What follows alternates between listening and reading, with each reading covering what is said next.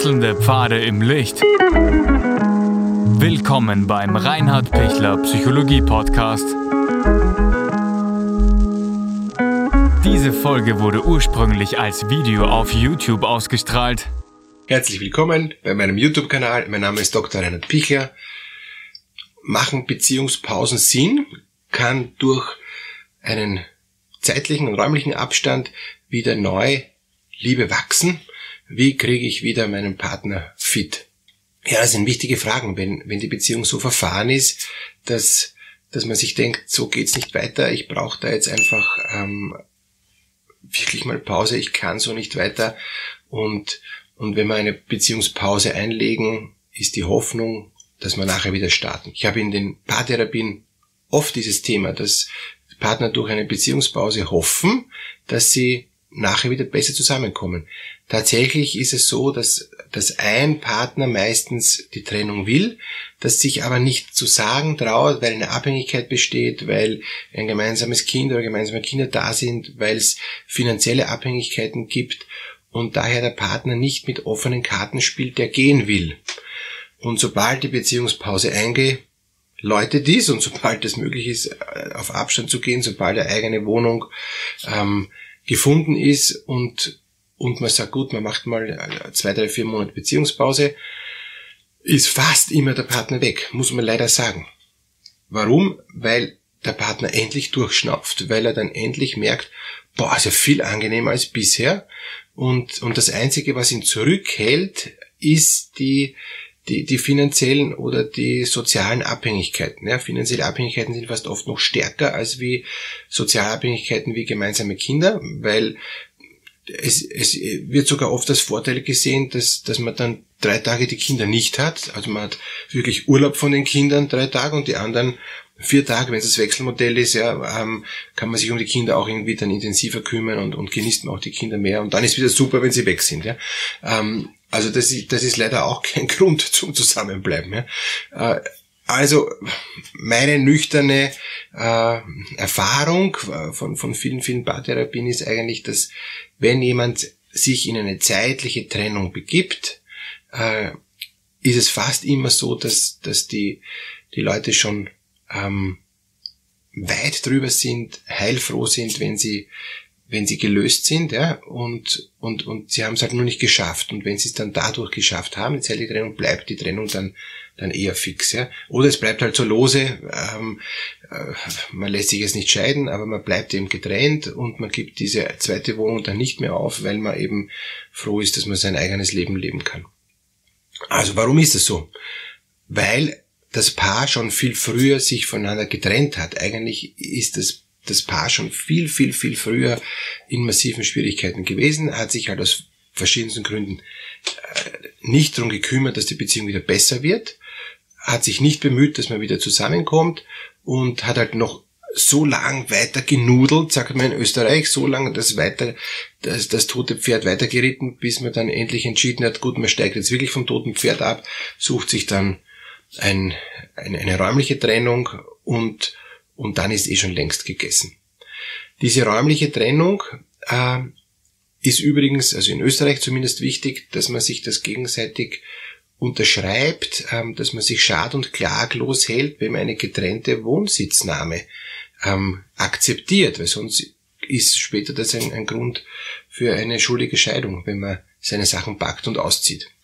Deshalb äh, muss man sich gut überlegen, wenn man auszieht und, und das, ich denke, man, man rettet die Beziehung wieder oder so, oder dann ist das oft genau das Gegenteil, wenn, wenn der andere Partner eh schon die Scheidung will. Gut, was gibt's für Möglichkeiten, ähm, dass man wirklich, wenn es so heiß ist und, und wenn so viel Streit ist, dass man dann ein Stück auf, auf Trennung geht, um aber dann wirklich wieder zusammenzufinden, was ja oft beide Partner am Anfang theoretisch noch wirklich von Herzen wollen, ja, weil sie wollen ja gerne wieder den, den ursprünglichen Partner zurückhaben, sie wollen ja gerne zusammenbleiben, sie wollen ja gerne die, das gemeinsam erwirtschaftete und die, die, die gemeinsame Familie erhalten, sie wollen auch nicht, dass die Kinder leiden. Es geht immer dann gut, wenn ich bereit bin, mich mit dem Partner zu versöhnen und wenn ich bereit bin, auch auf seine Wünsche und Bedürfnisse einzugehen und akzeptiere, dass der Partner eben anders ist als ich. Der ist nicht mein Sklave, meine Sklavin, der ist nicht so, wie ich es mir ganz genau vorstelle, nur dann will ich ihn ähm, akzeptieren. Lieben ist wieder was Zweites, ja. Zuerst brauche ich mal ein, eine Grundakzeptanz und dann muss ich schauen, kann ich mich neu in diesen Partner verlieben. Oder habe ich mich eh schon längst in jemand anderen verliebt? Es sind meine Emotionen eh schon woanders, denn dann muss ich mich von diesen Emotionen wieder lösen und muss schauen, was ist denn das Lebenswerte an meinem jetzigen Partner? Und können wir gemeinsam wieder Dinge entwickeln, die uns beide freuen. Also zurück zur ersten Liebe ist, ist meistens ein, ein hilfreicher Weg, wo ich dann merke, ja, das ist total schön und ich wollte eh immer mit meinem Partner, mit meiner Partnerin zusammen sein. So mag ich es ja eh. Aber da müssen beide wollen und wenn die Verletzungen zu tief sind, ist es schwierig. Und wenn vor allem einer von den beiden eh schon längst weg will, das aber nicht offen sagt, ist es unmöglich, weil dann sucht der, der eine, der schon längst komplett abgemeldet ist, nur noch einen Weg, wie er möglichst billig und möglichst angenehm und möglichst ähm, für ihn zum Vorteil oft ähm, den anderen rauskicken kann. Ja. Das macht es wirklich schwer. Also ich denke da an, an, an viele Paare jetzt gerade, wo, wo auch viel gelogen wird, ja, ähm, wo, wo man sich dann auch Dinge ähm, noch einmal einredet, obwohl, obwohl man schon, der andere schon spürt, das ist überhaupt nicht mehr ehrlich, ja. Da gibt's andere Gründe dafür. Also es gibt schon längst einen, eine Außenbeziehung und, und man sagt trotzdem, na, fangen wir nochmal an und machen wir noch ein paar Therapie und das wird schon. Oder oder ähm, solche moralische Vorstellungen, ich darf meinen Partner nicht, nicht hängen lassen und ich bin ja noch verantwortlich für ihn und in Wirklichkeit das ganze Leben äh, drückt was anderes aus. Ja? Dann sage ich immer, das ist aber schön, dass Sie so eine moralisch hohe Vorstellung haben, aber wo drückt sich die im Alltag aus? Wo leben Sie die denn? Naja, also die momentan, naja, und so, so viele andere Sachen zu tun und naja, und gab, ging momentan nicht, sage ich, ja, moralische Vorstellung muss immer gehen, wurscht, wo, also sonst, sonst hilft's nichts, ja. Äh, sonst ist es ja nicht, die ist ja nicht nur Sonntagsvorstellung, dass es am Sonntag passt und sonst nicht. Also ich, ich, ich bin dann ähm, immer ein bisschen ernüchtert, weil ich merke, manche Leute reden sich selber was ein, ja, äh, in, in der in der Hoffnung, dass sie jetzt das eh machen, dabei wollen sie es gar nicht machen. Und sage ich immer, schauen Sie bitte mal auf, auf sich und, und lassen Sie mal diese moralischen angepappten Vorstellungen, die gar nicht ihre sind, mal weg.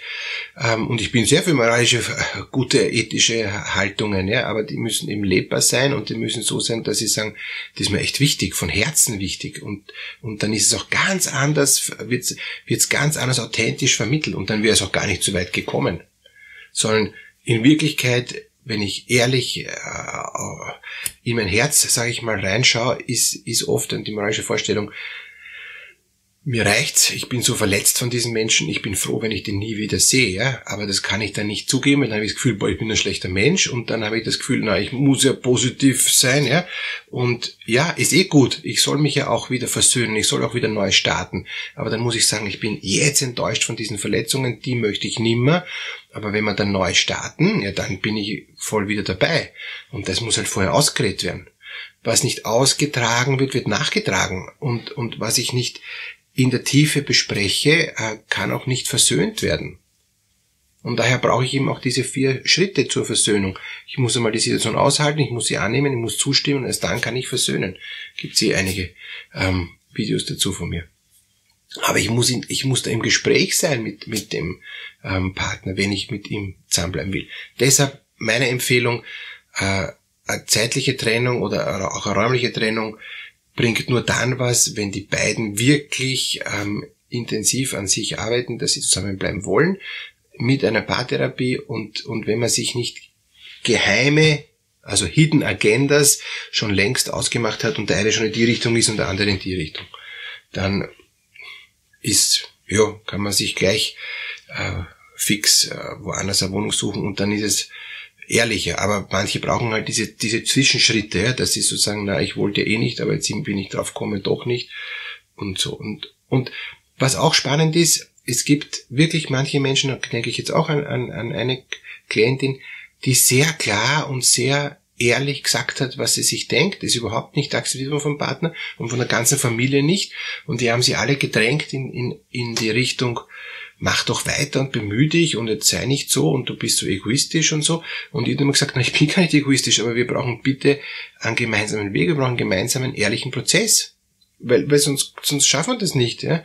Ähm, ich bin der, die Erste, die das gerne wieder wieder kitten möchte, aber wir müssen da schon einen gemeinsamen Weg finden, der auch stimmig ist, in, in, auch in diesen feinen ähm, Bereichen, ja, nicht nur in dem Äußeren, dass man nach außen hin als, als Paar toll dastehen, ja, sondern wie schaut's im Alltag aus, wie schaut's im Bett aus, wie schaut's in den Kleinigkeiten aus, wer einkaufen geht und wer sich heute um die Kinder kümmert und wer heute was kocht, ja, und, und, und, und, und wer wen überfährt.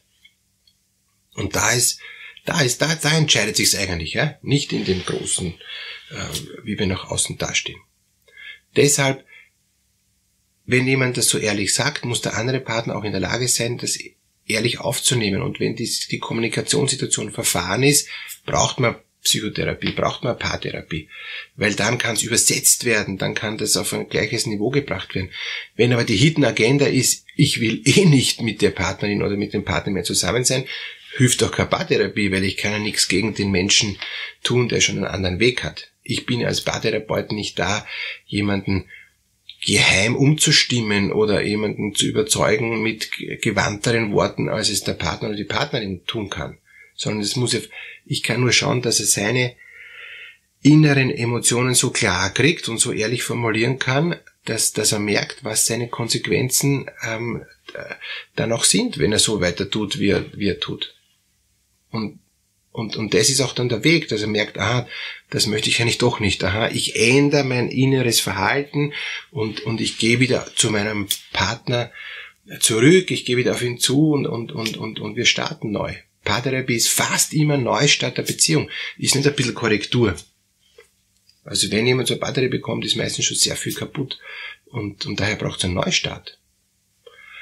Alles Gute für Ihren Neustart und ähm, gönnen Sie sich's auf sich zu schauen, um wieder da zu sein für ihren Partner, ihre Partnerin.